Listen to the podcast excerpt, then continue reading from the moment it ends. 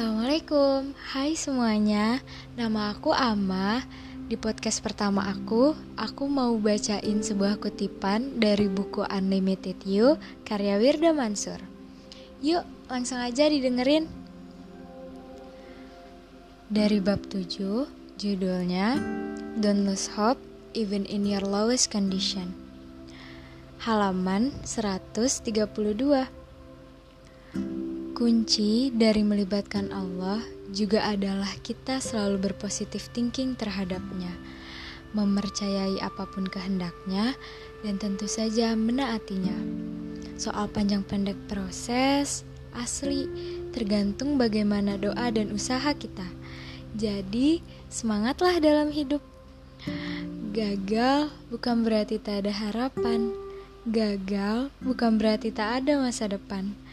Justru malah makin ada harapan untuk bangkit, ada harapan untuk berhasil, ada harapan untuk mampu dan bisa.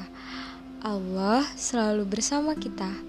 Ingat, Allah Maha Memberi, termasuk memberi harapan-harapan baru yang akan terwujud. Semangat! Semoga dari apa yang aku bacain tadi, kita bisa sama-sama belajar untuk lebih semangat dan gak gampang menyerah dalam menjalani hidup kita. Terima kasih semuanya udah dengerin. Wassalamualaikum warahmatullahi wabarakatuh.